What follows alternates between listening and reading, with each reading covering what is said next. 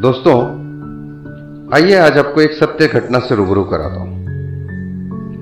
आजकल की नालायक व संस्कारहीन संतान का उपचार।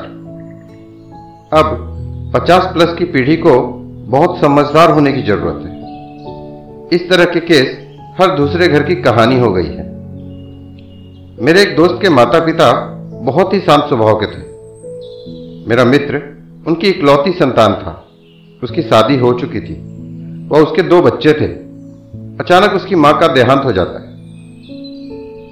एक दिन मेरा मित्र अपने पिताजी को कहता है कि, पापा, आप गैरेज में शिफ्ट हो जाओ, क्योंकि आपकी वजह से आपकी बहू को परेशानी होती है। माता जी के गुजरने के बाद घर के सारे काम उसे करने पड़ते हैं और आपके सामने उसे साड़ी पहनकर कार्य करने में परेशानी होती है। अंकल बिना कोई बात किए गैरेज में शिफ्ट हो जाते हैं। करीब पंद्रह दिन बाद बेटे को बुलाकर उसके पूरे परिवार के लिए दस दिन का विदेश ट्रिप का पास देते हैं और कहते हैं कि, जा बेटा, सभी को घुमा ला। सभी का मन हल्का हो जाएगा। पुत्र के जाने के बाद अंकल ने अपना छह करोड़ का मकान तुरंत तीन करोड़ में बेच दिया। अपने लिए एक अपार्टमेंट में अच्छा सा फ्लैट लिया तथा बेटे का सारा सामान एक दूसरा फ्लैट किराए पर लेकर उसमें शिफ्ट कर दिया। जब बेटा घूमकर वापस आया तो घर पर एक दरबान बैठा था।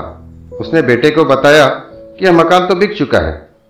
जब बेटे ने पिता को फ़ोन लगाया तो वह बंद आ रहा था। उसे परेशानी में देख गार्ड बोला, क्या पुराने मालिक को फ़ोन कर रहे हो?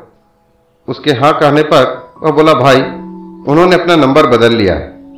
आपके आने पर आपसे बात कराने की बोलकर गए थे। और गार्ड ने अपने फ़ोन से नंबर लगाकर मेरे मित्र की अंकल से बात कराई। फ़ोन पर अंकल ने उसे वहीं रुकने के लिए कहा। थोड़ी देर में वहाँ एक कार आकर रुकी। उसमें से अंकल नीचे उतरे और उन्होंने मेरे मित्र को उसके किराए वाले फ्लैट की चाबी देते हुए कहा कि, अरे तेरे फ्लैट की चाबी। एक साल का किराया मैंने दे दिया है। अब तेरी मर्ज़ी हो, वैसे अपनी पत्नी को रख। और यह कहकर अंकल जी वहाँ से चले गए और मेरा मित्र देखता रह गया। यह एक नितांत सत्य जयपुर की घटना है। अतः अब बुज़ुर्गों को ऐसे नालायक बच्चों से साफ़ कर देना चाहिए कि हम तुम्हारे साथ नहीं रह रहे। तुम्हें हमारे साथ रहना है तो रहो, अन्यथा अपना ठिकाना ढूंढ लो। दोस्तों, इस घटना को पढ़ने के बाद मैं निशब्द हो गया। सोचा आप लोगों के साथ शेयर करूँ। आगे मेरे पास कुछ कहने को शब्द नहीं है। धन्यवाद।